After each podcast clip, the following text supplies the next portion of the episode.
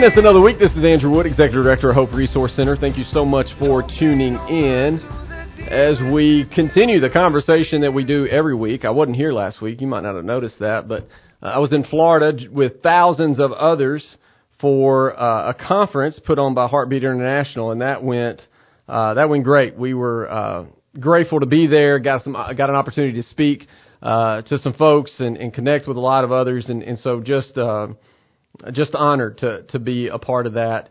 And um, and man, there's there's so much going on. There's a lot of news that came out last week that we're going to cover today, uh, specifically what's going on in Washington D.C. with the whistleblower and uh, uh, some aborted babies. Uh, and, and so we're going to talk about that. We're, we're also going to talk about something we don't typically talk about as much, but it is an image bearer issue. It is a uh, an issue that, that deals with life and that deals with the care of children. And so uh, we're going to look at the Biden administration and, and kind of what they said uh, just a few days ago uh, about the issue of, of trans uh, teens and kids uh, and the push that they're making and the push that, that it seems like our culture is making. And I think we need to address that and talk about it. And so a lot going on, but but as always, we're going to talk about it here. So if you haven't heard these news stories, it's an opportunity for you uh, to get caught up. We're going to start first with a report by Live Action, liveaction.org. And I'm just going to tell you, look, if you go and find this report, there are some images in this report that are that are very graphic. And so if you if you are post abortive, if you are, uh, I, just want to prepare you because I, I believe they are images that, that folks need to see, uh, especially folks that, that advocate for abortion. These are things that uh, that that abortion proponents need to uh, wrestle with. These are images they need to wrestle with when they say it's a blob of cells or a clump of tissue. Uh, see these images, and, and you can't say that. And, and so I will just say I'm not going to link to this in the uh, in the show notes or anything that once I post. Uh, but but it is something that uh, we can't just let pass without addressing. And um, and so here's the article over at Live Action. Physician experts have told Live Action News that five aborted children in a DC apartment appear to have been viable human beings, raising questions about potential legal and serious ethical violations by the abortion clinic. Um, a neonatal specialist told Live Action News that that uh, this particular doctor said, "I can say with confidence that these babies died at an age when they were viable, premature people." In her Friday morning comments, she noted that she was going to work in a NICU where she would care for little ones this size and age. During a Thursday press conference, D.C. police quickly dismissed the possibility that the babies experienced illegal abortions, but declined to comment further when asked by Live Action News. Although D.C. doesn't ban late term abortions, medical professionals are still bound by federal laws which restrict the method of abortion and require life saving care for infants born after botched procedures. Life saving care is something Dr. Uh, Santangelo, who operates the facility where the discarded babies were discovered, has already said repeatedly that he either doesn't provide or avoid. A pro life activist voluntarily informed the DC homicide unit of the babies and surrendered them to authorities.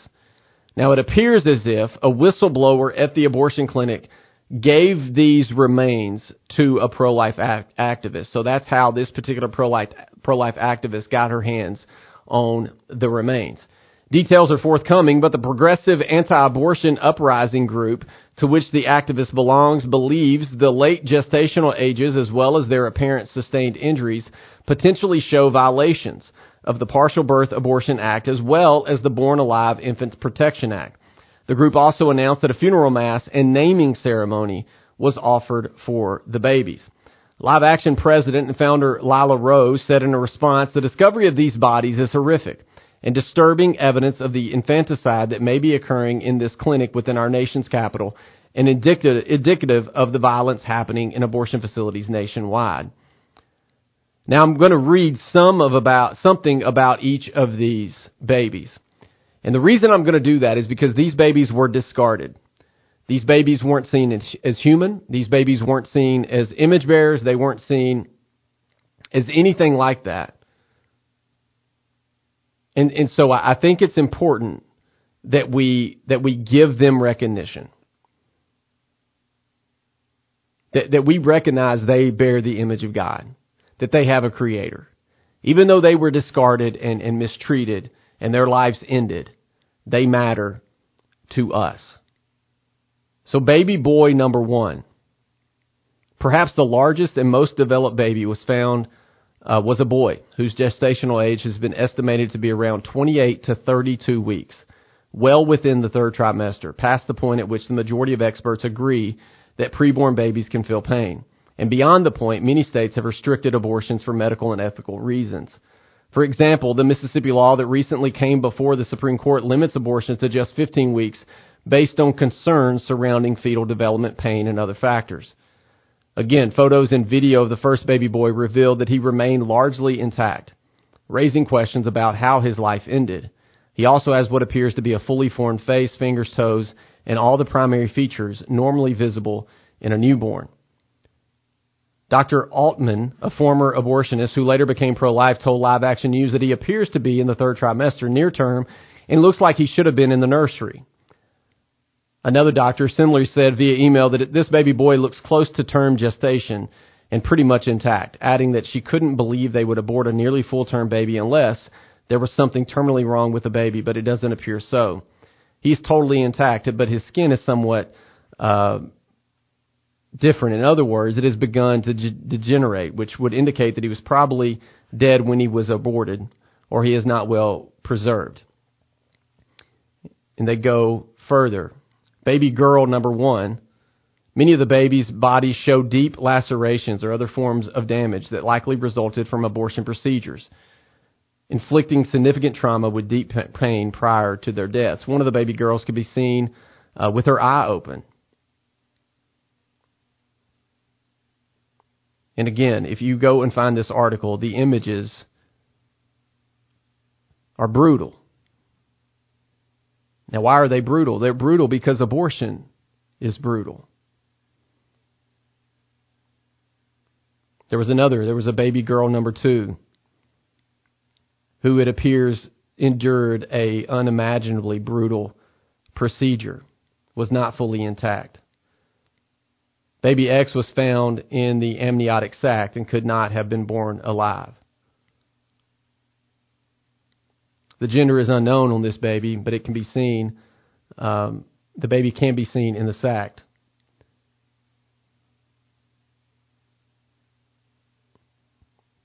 Look, this is this is hard to read. It's hard to talk about. It's hard to know what's going on. But but the reality is this is happening if if you think that there's just five babies that this occurred to in Washington D.C. and that's the end of it, well, that's just the tip of the iceberg. You know, I'd be willing to say that, that what happened in Philadelphia with Kermit Gosnell a few years ago is happening a lot more often than we realize. The fact that these five babies, most of them fully intact babies, were discarded or, or not discarded, were, were saved, or I don't know where they were put, but, but a whistleblower got, got them to a pro-life activist. The fact that this happens in the freest country on the planet, what some would call the most progressive country on the planet, not in a political sense, but in terms of our freedoms. The fact that we have late term abortions happening is I mean, it truly is unbelievable. There's been images as of late of Ukrainian citizens that were handcuffed or tied and then executed by Russian military. And rightfully so, the world is up in arms about those images. You think back to what happened uh, in slavery when images came out of people with scars on their back African Americans that had been tortured and brutally beaten. When those images were seen, it changed things. We see those images now and we can't believe that we had a country that would do that to fellow man. When we think back to the Holocaust and when those images came out, and the mass graves and, and people being gassed and uh, people that were in concentration camps that that were just skeletons. They lost so much weight because they were being tortured and, and not fed. Those images crush us, and we can't believe that that there was a time in our society around the world that those things were allowed. A few years back, we saw some uh, immigrants trying to uh, cross the water, and there's an image that sticks out of a young boy laying on the shore, dead. And he's just a couple years old, fully dressed, and he's just laying on the shore. On the shore, and he had drowned, and, and he washed up. And those images anger us, frustrate us. And the media talks about it, and the media gets it bent out of shape, and they say, How dare you? How can we allow this to happen?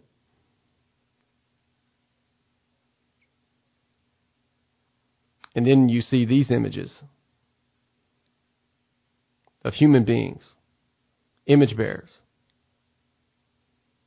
babies. Babies that, that we celebrate with gender reveal parties, babies that we celebrate with baby showers babies that we celebrate at the hospital, balloons on the mailbox. Yet these babies were discarded, brutally had their life ended by doctors, people that we should be trusting. They swore an oath to do no harm.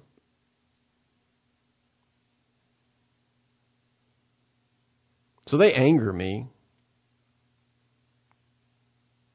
But I think the emotion that I feel the most is sadness. Because if you if you show these images to abortion proponents, they, they're going to call you graphic and callous and But seriously, they, they should have to answer to what they're doing. The world, the public, may say, well, it is a blob. It's a clump. It's not a human. It's not fully formed. You can't look at these images and say that. As you're seeing the eyes and the nose and the lips and its fingerprints and toes. You can't say that. Look, I'm not calling for going and plastering these images everywhere. What I'm calling for is at some point we're going to have to look in the mirror as a society. Is this who we want to be known as? This is barbaric. This is something out of science fiction novels. This isn't something that should be coming out of the freest country on the planet. This isn't from a, a country that's the shining city on the hill. And so excuse me if I have trouble with folks to say we got to welcome everybody. We need to open our borders. We need to defend the refugees. We need to put troops into Ukraine. We need to do this. We need to do that. We need to stop climate change. We need to fight COVID. We need to do all these things. Excuse me if I struggle with taking you seriously when you allow for this to happen.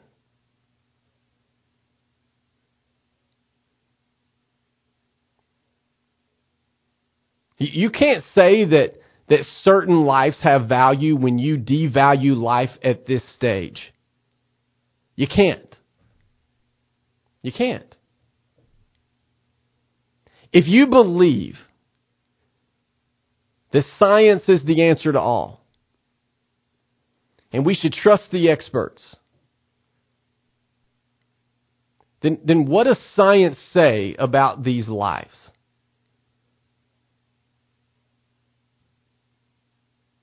Because science does say that they are humans. Now the question is, what are we going to do with it? Is this going to motivate us to do anything? I pray it does. We'll be back.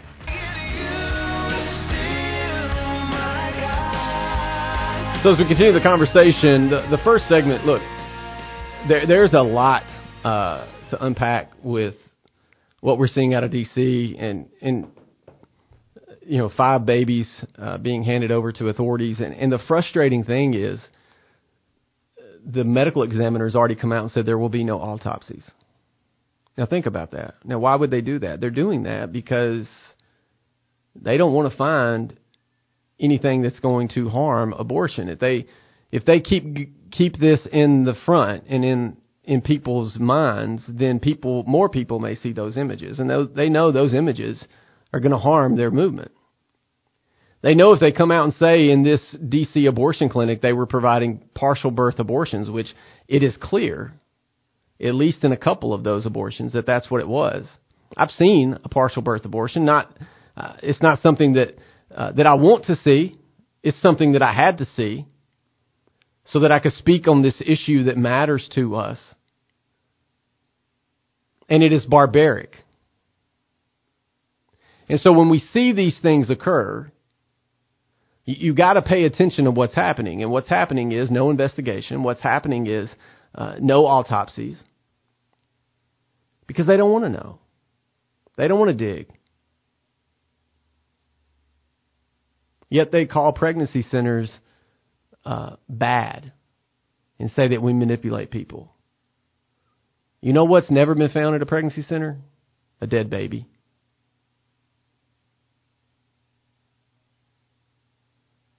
You see, they, they call me extreme for being pro life in every scenario, yet, you know, snipping the spinal cord of a baby is not extreme, I guess.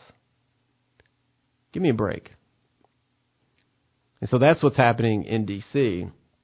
Now I want to uh, look at what's happening out of this uh, administration in, in the White House. I mean, we have seen uh, Joe Biden has gone from someone that, that claimed marriage was between one man and one woman. He claimed most traditional values. He, he is a practicing Catholic. He has, for the bulk of his career, said that he was personally pro life. Uh, for the bulk of his career, he has been for the Hyde Amendment. For the bulk of his career, he has been against uh, tax dollars being used for abortions. For the bulk of his career, he's been for some type of restrictions when it comes to abortion. And then he wins the Democratic primary, becomes president, and all those things go away. The traditional values go away. Uh, his stance on abortion uh, becomes non existent. And now he's for tax dollars paying for abortion. Uh, he, he and, and, now he's showing his extreme opinion when it comes to uh, the transgender issue. And this is from the Daily Wire. It says early transgender surgeries, hormone treatment, and affirmations are crucial for the health of kids and teens who identifies transgender and non binary. This is what President Joe Biden's administration said in a press release last week. The White House flagged a resource from the Office of the Assistant Secretary for Health on Transgender Day of Visibility intended to inform parents and guardians, educators, and other persons supporting children and adolescents with information on what is gender affirming care and why it is important to transgender, non binary, and other gender expansive young people's well being. Gender affirming care is a phrase used by transgender activists and media to mask the more grisly sounding transgender top and bottom surgeries, including removing a biological woman's breast uh, or uh, male genitalia, sculpting a, and, and so on. Social affirmation, puberty blockers, and hormones also fall under the gender affirming care umbrella. Commentators, lawmakers, people who identify as transgender, and people who formerly attempted transitions have expressed grave concerns about encouraging children or young people to explore transitions of any kind. Gender affirming care is a supportive form of health care. The Office of the Assistant Secretary for Health sheet says it consists of an array of services that may include medical, surgical, mental health, and non medical services for transgender and non binary people. For transgender and non binary children and adolescents, early gender affirming care is crucial to overall health and well being as it allows the child or adolescent to focus on social transitions and can increase their confidence while navigating the healthcare system the White House messaging says. Transgender surgeries, hormones, and affirmations are important, the White House claimed, because these procedures have been shown to increase positive outcomes for transgender and non binary children and adolescents. Gender affirming care is patient centered and treat individuals holistically, aligning their outward physical traits with their gender identity, the White House messaging sheet continued. The White House did not immediately respond to requests for comments, the messaging comes amidst a national controversy over whether children should be able to obtain such procedures.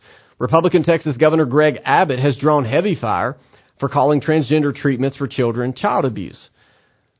On Detrans Awareness Day in early March, people who formerly began tra- gender transition procedures flooded social media with their detransition stories, sharing stories of depression, anxiety, and fear.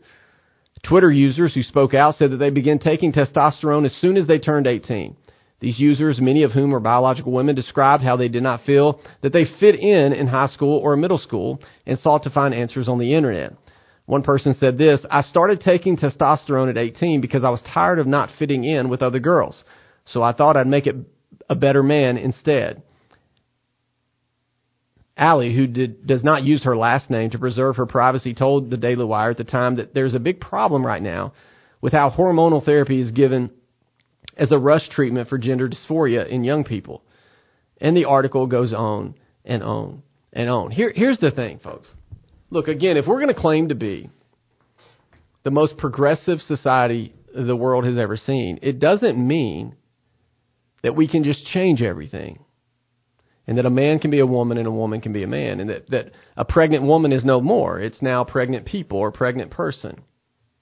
We can't start saying things like people have periods, not women. I mean, this is the, the, the language that is being used across the board. I'm going to give you some information about me. When I was 15 years old, my mom was out of town. And I went with a buddy of mine and his mom to get my ear pierced. I was 15. And you know what? I had to have a parent's signature to get my ear pierced. If I wanted a tattoo before I was 18, I had to get a parent signature. If you want to join the military before you're 18, you're not allowed. If you want to smoke cigarettes, you cannot, unless you're 18, purchase those. If you want to drink alcohol, you cannot, unless you're 21, purchase that. You want to drive a car, you can't do it until you're 16 and you receive your driver's license. You can get a permit, and guess what? Ride with a responsible driver, your parent or a guardian. Yet the White House, the administration of the freest world, the freest country on the planet, is saying that kids, kids, should be able to transition. Is, is that the message we want to send? Is that the direction we want to go? That your little girl can come up to you and say, I think I'm a boy. And you go, okay, we're going to put puberty blockers, we're going to give you the hormones, we're going to give you all those things. Look, I'm not saying to, to not you know, if, if, if a, if a child of yours wants to have a conversation or they're struggling, we live in a broken world. There's some struggles, no doubt. You address those. But the answer cannot be, I'm gonna, I'm gonna give you puberty blockers. I'm gonna put you on testosterone. It can't be. But we live in a society now where, where parents are almost eager eager to let that be their narrative and their story. Look, if you think about what's happened in Florida, and, and, I'm sure you heard on the news, it's the Don't Say Gay bill. That's nowhere in the legislation. All it's saying is we're, we're not going to teach about uh, these topics and sexual activity and gender issues of the day with little kids in elementary school. Why, why is that so far fetched? And then you hear teachers say, but, but I want to be upfront with my students and tell them about my partner and tell them about my life outside of school. I never had a teacher do that.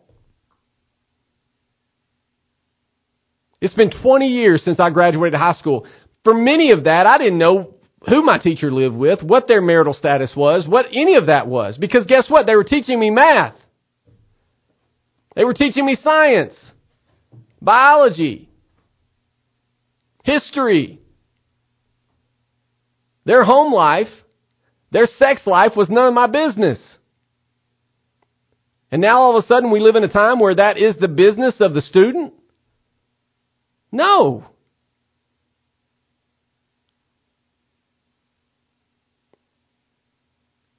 This is an image bearer issue. Look, we, we live in a broken world, so some people, some folks are struggling. Maybe they are struggling with gender dysphoria. Maybe they are struggling with their sexuality. Maybe they are struggling with these things. They don't need hormones and puberty blockers. They need counseling. They need people to have conversations with them and not see them as an experiment.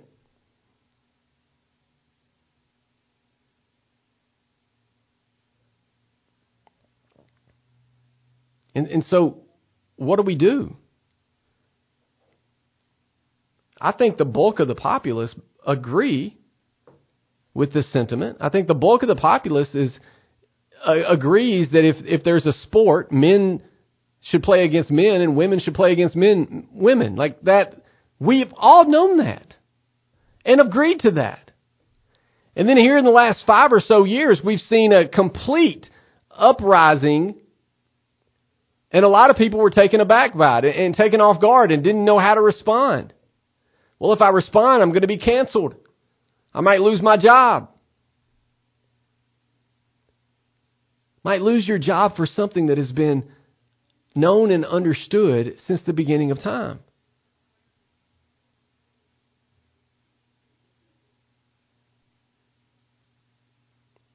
So, as God fearing people, as believers,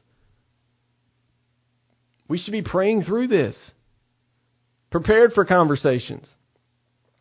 Because if these things are happening at a young age, what happens when these folks turn 19, 20, 21 years old? And they go, What have I done? There's no going back. What do I do now? And if our message to them is, Oh no, that, that's who you are. Embrace everything that you are. That is anti gospel. I don't want to embrace who I am. Who I am apart from Christ is a fallen human being destined for hell. If I embrace that, that's a problem. And so when, when society and culture says, be happy in your own skin, be, be who you were who you were, uh, who you are, and and whatever your feelings are, just go after it, or do what makes you happy. Where does that end? Where does it end?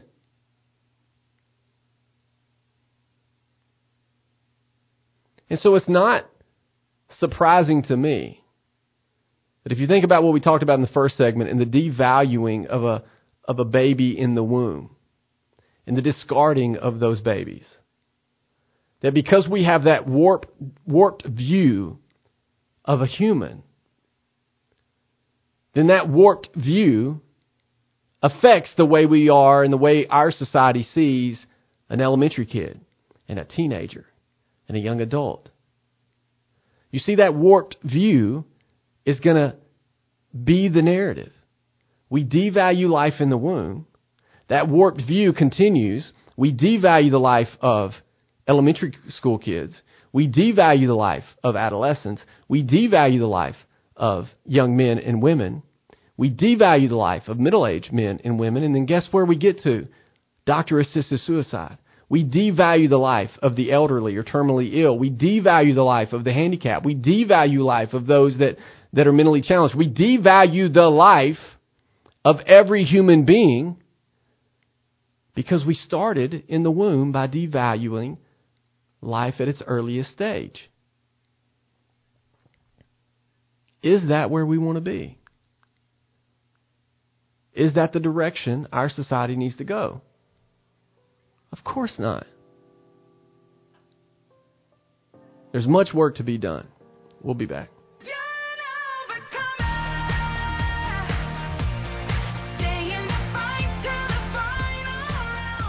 As we continue the conversation, you know, the first two segments pretty heavy, right? Um, pretty heavy to, to deal with and, and to discuss and, and to look at where uh, where our country is going. Um, and, and, so, as we think about that, I, I do want to think about some some positive things. I don't want you, I don't want this show to just be woe is me, sky is falling, uh, we're doomed. Um, it's not that at all. Look, this goes back to I spoke last week in, in Florida, and and part of what I said was the already and not yet. I mean, we we live in the already, the promises that God has laid out for us, but we long for the not yet. So there's many blessings in the already. There's people that walk in the doors of Hope Resource Center that choose life. That's the already the, the beautiful thing that God has given a glimpse of for us. The already of, of a prodigal son that returned home, uh, of, of being cancer free, of having a child, of getting married. All those are beautiful blessings, but we but even in already, we have some brokenness, right? We have people in our lives that, that they don't beat cancer, and cancer takes their life. Their marriage falls apart. Their kids run away. We, we deal with a lot of loss in the already as well, but that makes us long for the not yet, the day that, that, that Jesus would come back. The day that, that every tear would be wiped away, that abortion would be gone, that cancer would be gone, that all the ills that, that breaks this world would be gone. We, we long for the not yet. And so there's hope in that. And so I don't want you to hear me on this show just talking about all the negative, all the terrible things. Uh, there's a lot of good things happening. Look, even in that first segment about uh, those babies out of D.C., uh, the positive thing to note is there was a whistleblower that that handed those babies off to someone that could get them to the authorities. Now, I don't know what's ultimately going to happen with all that. But there was somebody within that abortion clinic that, that was moved enough to do something. And if they were working in that abortion clinic, they would typically, I'm assuming, be pro abortion. But something they saw, something they, they uh, witnessed, prompted them to go, this isn't okay. People need to know about what's happening here. And I hope we see some interviews of that person in the coming days. And then that, that the activist was able to hand those babies over to the authorities. Now look, they may not do anything. They may not investigate. They may not do autopsies, but, but the people that have handled these humans, these lives, are going to be forever changed because of it. So what are they going to do with that? How do they wrestle with that? Did, did somebody that, that came across that article who was an abortion proponent read that article and see those images and go, oh my gosh, what am I supporting? I hope that's the case. I know that'll be the case. For some, it's the same reason why we open every day at Hope Resource Center. And we're celebrating our 25th year of service this year. Going to be having a banquet real soon, April 28th. Mark your calendar. Sign up at investinghope.com if you haven't already. Host a table. Come see us. It's going to be a great night. We're going to share uh, testimony from, from a patient. It's a beautiful story of what God did in their life.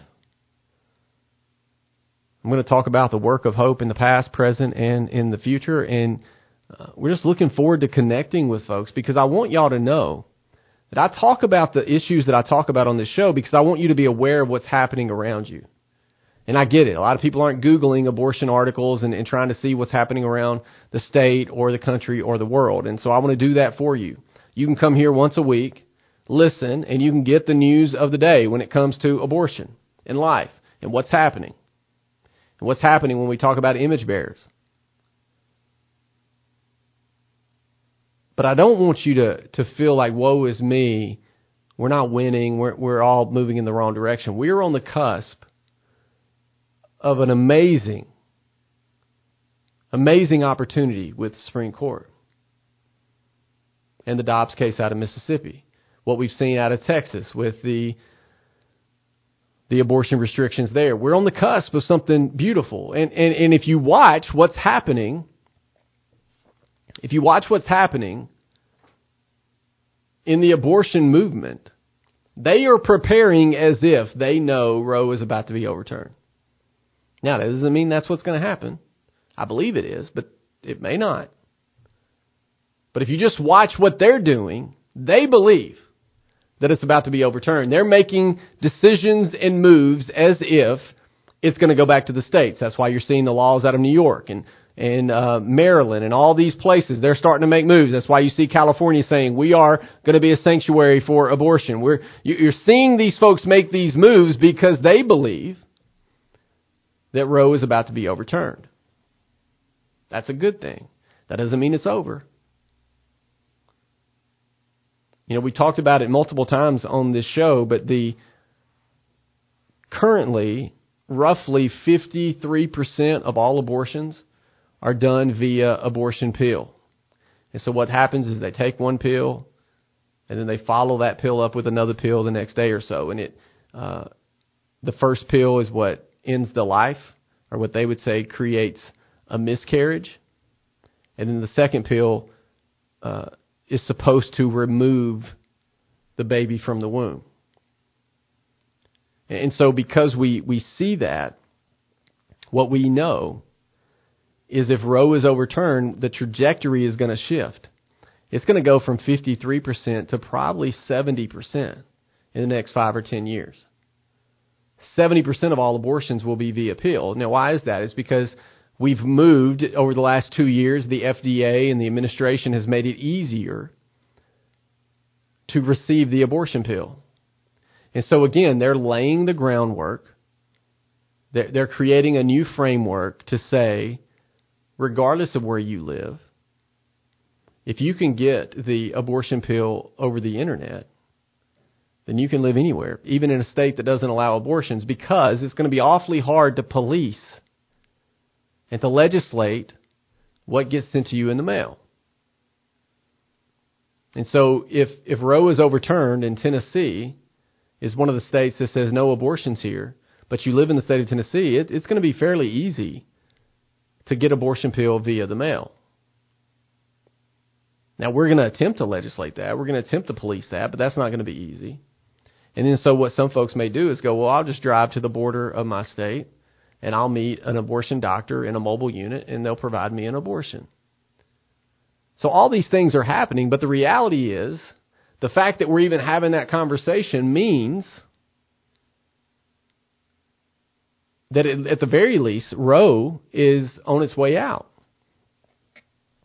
And we know even in Texas, we saw a massive decrease of abortions in Texas, but we did see an increase in bordering states because people were going to a, another state, which further proves the point that I talked about on this show that that people are mobile. And so the abortion industry has argued for a long time that that's a uh, undue burden on a woman to to have to go to another state or or drive hours or fly somewhere to get an abortion. But the reality is we're a mobile society. It's not that difficult. It's the same thing. If you're going to have knee surgery or something going on, you may get a number of different doctors and you may end up getting that in another state. Why? Because you want to take the time to do that. So women are going to do the same thing when it comes to abortion. But as we move forward, just because Roe is overturned doesn't mean it's over. But what it does mean is we are moving in the right direction. We are moving in the right direction when it comes to celebrating life and, and ending the barbaric uh, procedures that we see in front of us. And so, yeah, it may go back to the states, and there'll be some states that'll be abortion havens. But the reality is, the fact that we could have certain states in this country where abortion is not celebrated, where abortion is not allowed, that's a positive direction. And I hope that's where we're going to be heading this summer. We'll see. We'll talk to you more in a sec.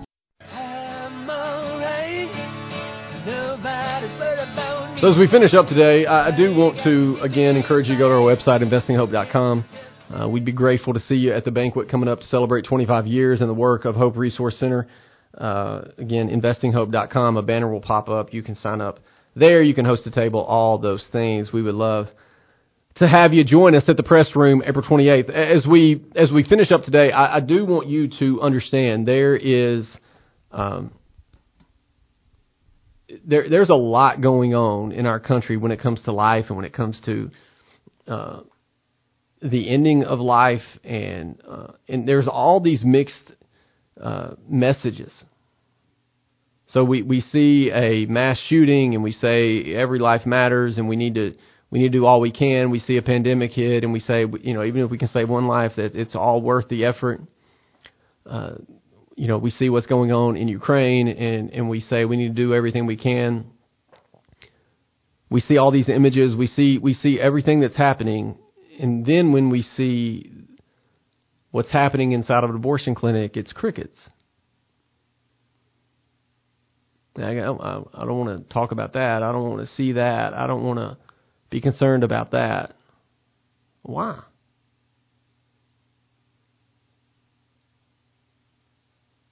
Like this is happening, folks. Close to 3,000 abortions every day. Like it's happening.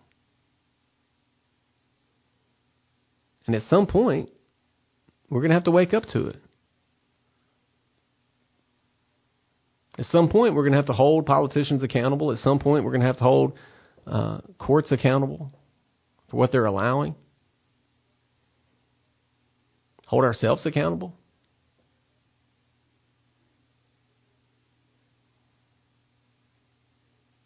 Yeah, I left the house this morning and I told my my little girl, she's six, Evelyn, she's got a sweet, sweet heart, and I told her, I said, I love you.